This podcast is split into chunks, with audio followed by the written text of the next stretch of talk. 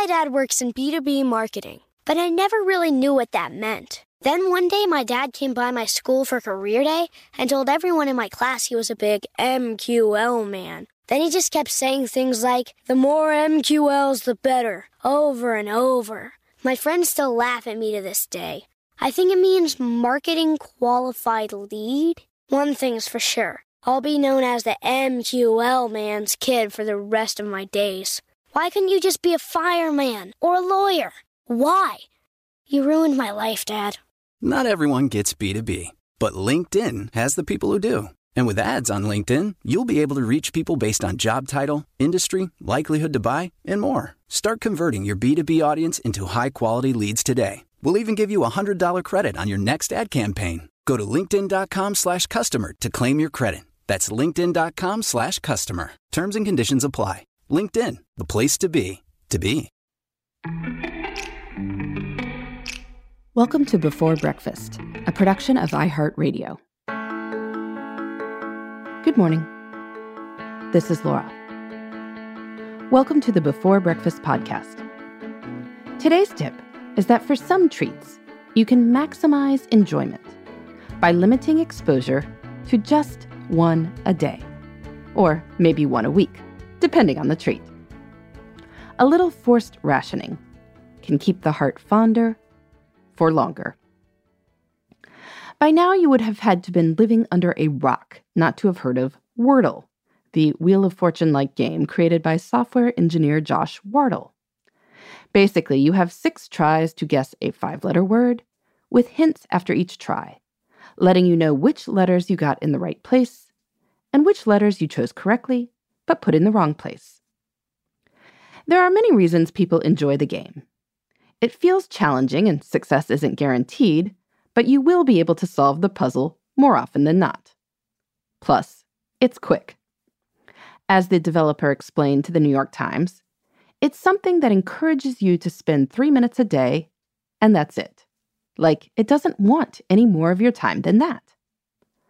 But here is the real kicker. Once you have taken the 3 minutes to complete one Wordle, you are done for the day. You can't do another until tomorrow. You have to wait until a new Wordle is released. This is a brilliant idea. Forced scarcity increases delight. If you could binge on Wordles, you would get sick of them, or you would find yourself regretting spending an hour on Wordles instead of preparing for a big meeting tomorrow. But you can't overconsume. You can enjoy one a day and then look forward to another tomorrow. I am pretty sure this has kept a great many people's interest in the game far longer than they have stuck with numerous other pop culture phenomena. Yes, it will blow over. All things do. But it has stayed popular with many people for quite a while. You could use that same insight to maximize your enjoyment of other treats.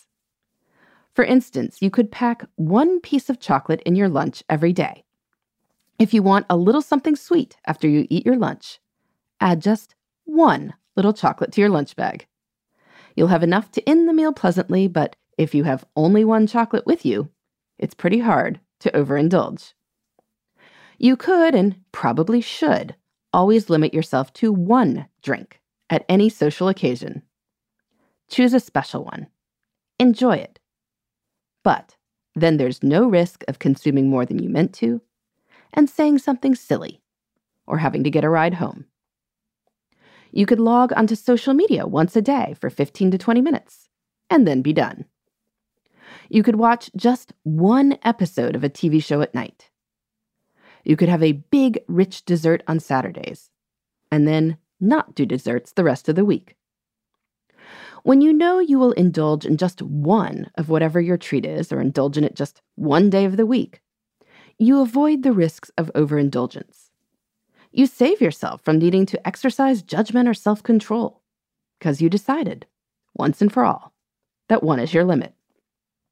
Plus, you will probably keep your enjoyment of your treat far longer.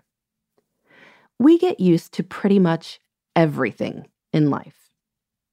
But a little rationing pushes forward that day when the treat no longer makes us feel quite so excited.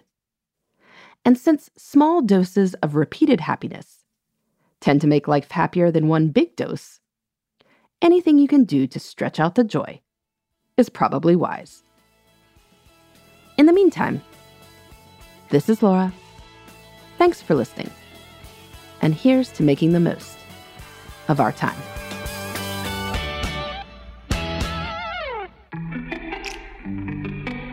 Hey, everybody. I'd love to hear from you. You can send me your tips, your questions, or anything else. Just connect with me on Twitter, Facebook, and Instagram at Before Breakfast Pod. That's BE4, then breakfast, POD. You can also shoot me an email at beforebreakfastpodcast@iheartmedia.com. That Before Breakfast is spelled out with all the letters. Thanks so much. I look forward to staying in touch.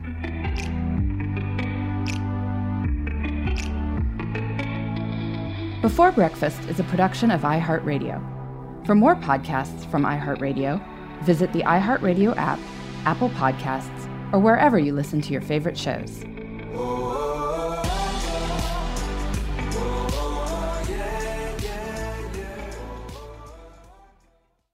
Are you still searching for your perfect place to call home? Well, now is the time to buy at Fisher Homes. If you're looking to move in before the end of 2024, May could be your last opportunity to start building your dream home and close before the year's end. If you're hoping to move in even sooner, Fisher Homes also has homes that are move-in ready and waiting for you, where you can start enjoying the benefits of homeownership even faster. Schedule your personal tour with a new home advisor today at fisherhomes.com and make this spring the season you find your perfect home sweet home. Hey listeners, I know you love mornings. And with nearly 300 beaches in Puerto Rico, each one is a reason to wake up early and catch a picture-perfect sunrise.